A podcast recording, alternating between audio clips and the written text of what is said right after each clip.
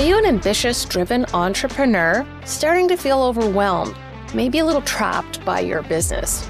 Well, I have a solution for you. It is the five day Bottleneck to Breakthrough Challenge, where in an hour a day, we will give you the roadmap, the blueprint, the treasure map to where you can find yourself with more free time, more freedom of money, and a more valuable business. Hope to see you soon. www.bottlenecktobreakthrough.com.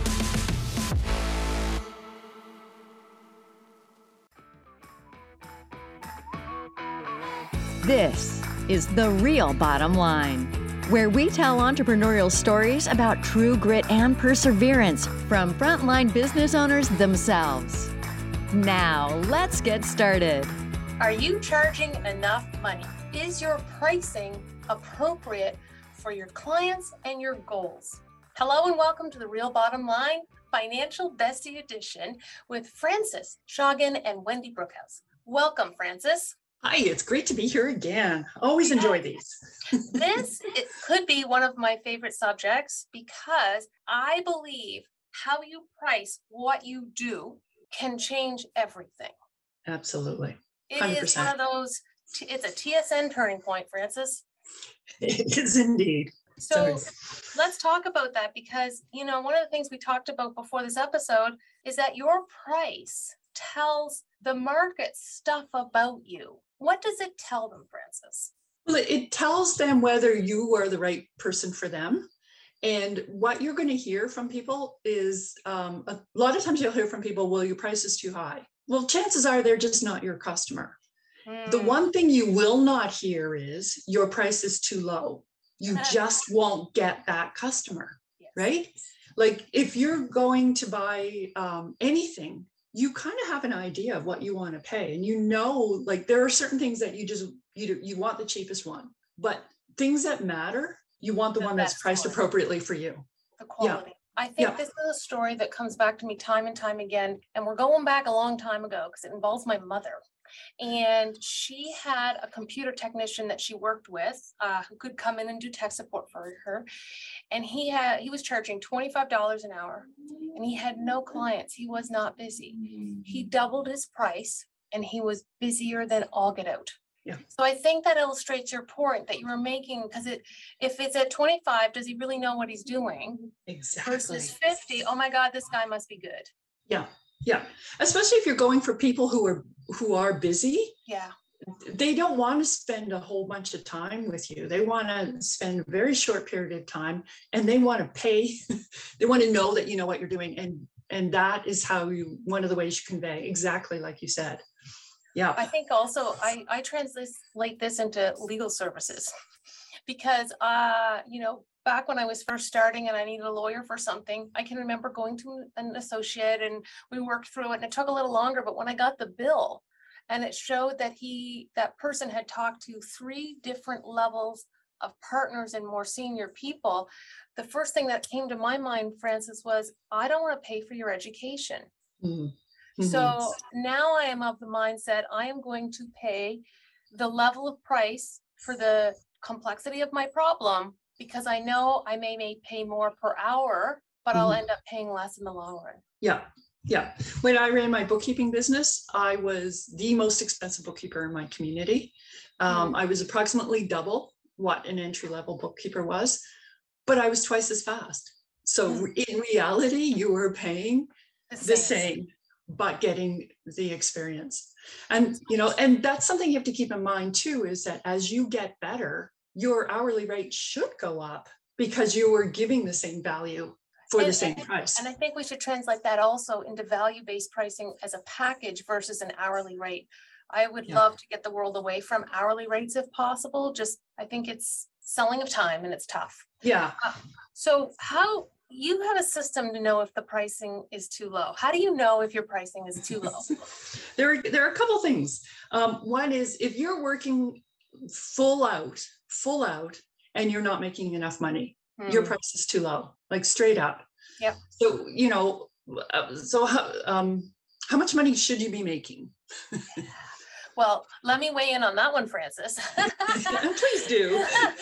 So some of the planning I like to do with people is figure out what does the cost of their ideal life be? So if that means they want to do some sort of vacation, maybe they want to, uh, you know, spend a lot of money on their kids and their activities, or they need renovation money or whatever, is understanding what the price is or the cost of their life is, so that they know what their business has to produce Yeah. on an after-tax basis so that they can fund that life. Because I, I also think it's lost sometimes, Frances, that a business, yes, it's about our purpose and spreading good in the world.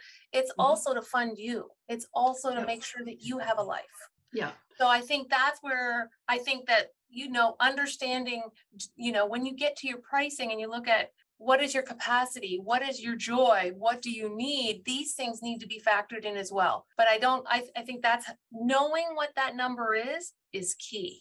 it's key, absolutely. And then, so you take that number and then you divide it by the hours that you're available to do the work, Yeah. which is not hundred percent of the hours that you have available because it It's takes not. time to run a business and to get customers and do all those things.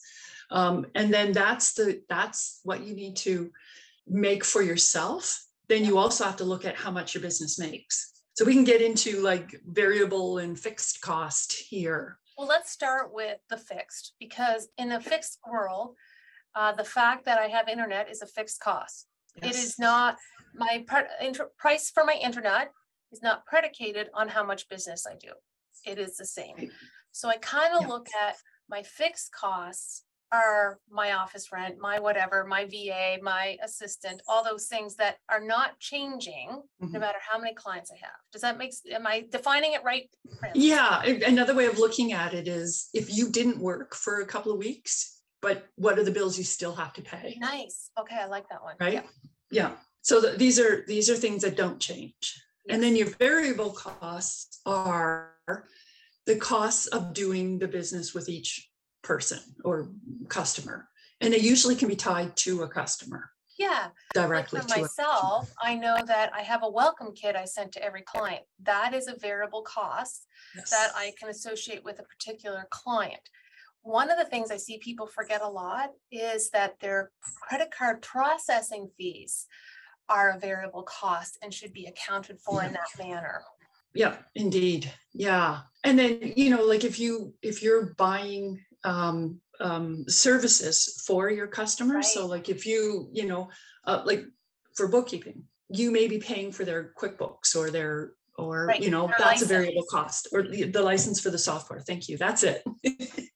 There's the word I was looking for. yeah. That's why we're good together. you can translate for me. Yeah. So, and, and look at your history. Like, don't try to sit and remember all of those Oh, God, things. no. Like, look at your bank account and your credit card account and just what have you been paying for in the last year? And then go back to our last episode so you understand that what you're measuring has to be, is very important. So Yes. here's the thing, Yep. so when you break them out into variable and fixed, let's use some, um, let's use some uh, accounting language here, Frances, so that people can say, oh, that's what that is. A Mhm. lot of times variable costs can be considered your um, cost of goods sold. Right. Yeah. degree, right?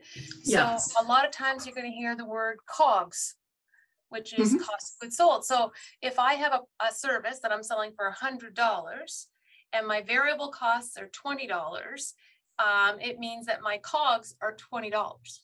Right. Yeah. That leaves Yeah, us, that leaves us eighty dollars left over. And What's that's, that's called? What's that that's called? the, that's the gross profit. What is the And the gross contribution margin. Yeah, see, Yeah, yeah, so the gross margin would be um eighty percent because we're working with a hundred dollars, right. right? So if it was two hundred dollars in the same numbers, it would still be eighty percent, but it would be a hundred, and- it would be forty dollars of COGS and hundred and sixty of gross profit. Does that make sense? Yeah, absolutely. And so Yeah, once we and figured out then- our fixed yeah. costs, we have to remember that that eighty dollars is all we have left over after selling that service to cover those. And that includes Right. our profit, our taxes, and our pay. Yes. And so, um, yeah, you have to understand that that you don't get paid. So let's talk about the difference between income and revenue. Yes, So that hundred dollars that comes in is revenue to your business. That's not your income. Right. Your income is what you take out after you've paid everything else. Or you take out first and then leave to pay everything else. Right. Doing that properly. So let's layer this back in because we talked about capacity, right? So Mm-hmm. now we have kind of built out two of what I consider the three things of pricing. You may have more, Frances, so chime in, but I think of capacity and need. So we have figured out what your income needs to be to support your ideal life, right? So now Right. what does your revenue need to be? Once you add, take out your cost of goods, take out all your fixed costs so that you have it at the end, what's the income? So what is the revenue needed to produce that income?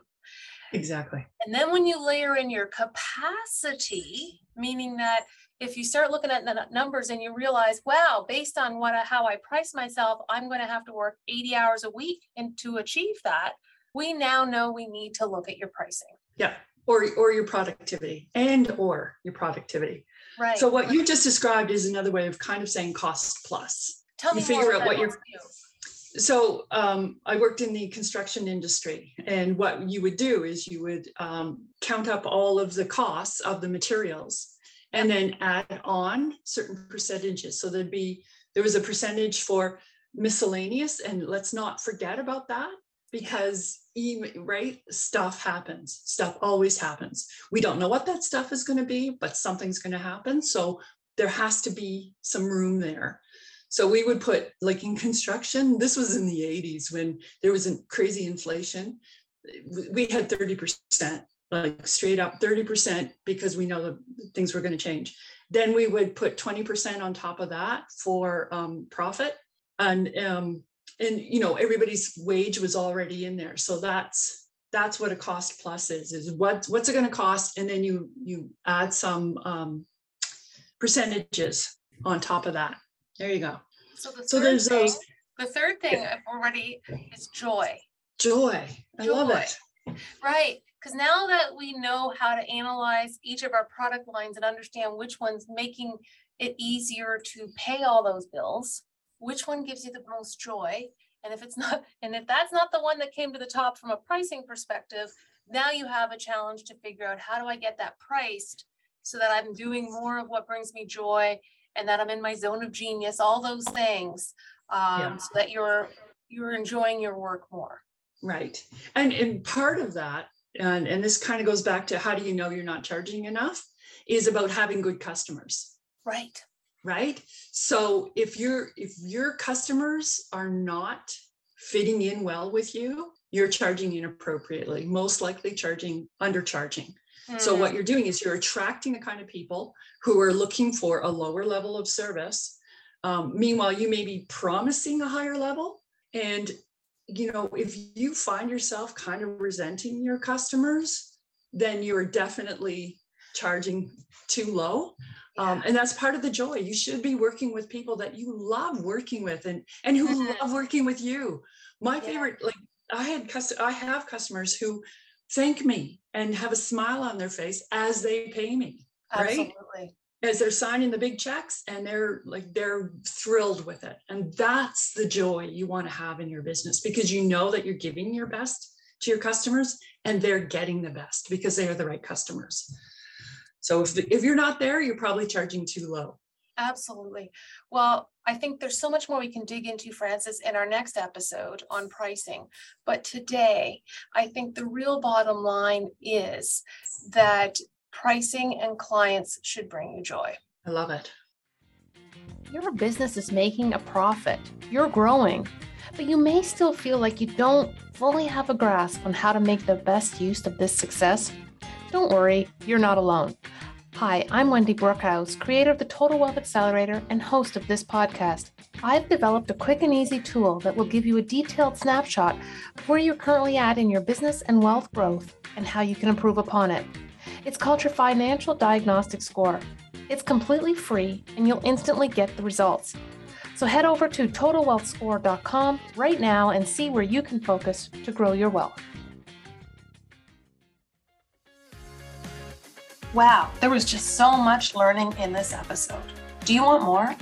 I have a special offer for the right entrepreneur a complimentary one on one coaching session that is all about you, your business, and your goals so that you can accelerate your business and start to accelerate the growth of your net worth. Head over to wealthcoachwithwendy.com. There you will find a letter that kind of outlines all the details of this offer and also an application form. We have an application form because there's such a limited number of, of slots that we're opening up for this that we want to make sure that the people that um, uh, do are successful in getting the slot, we can make the biggest difference with. So head over to wealthcoachingwithwendy.com and apply today. Thanks.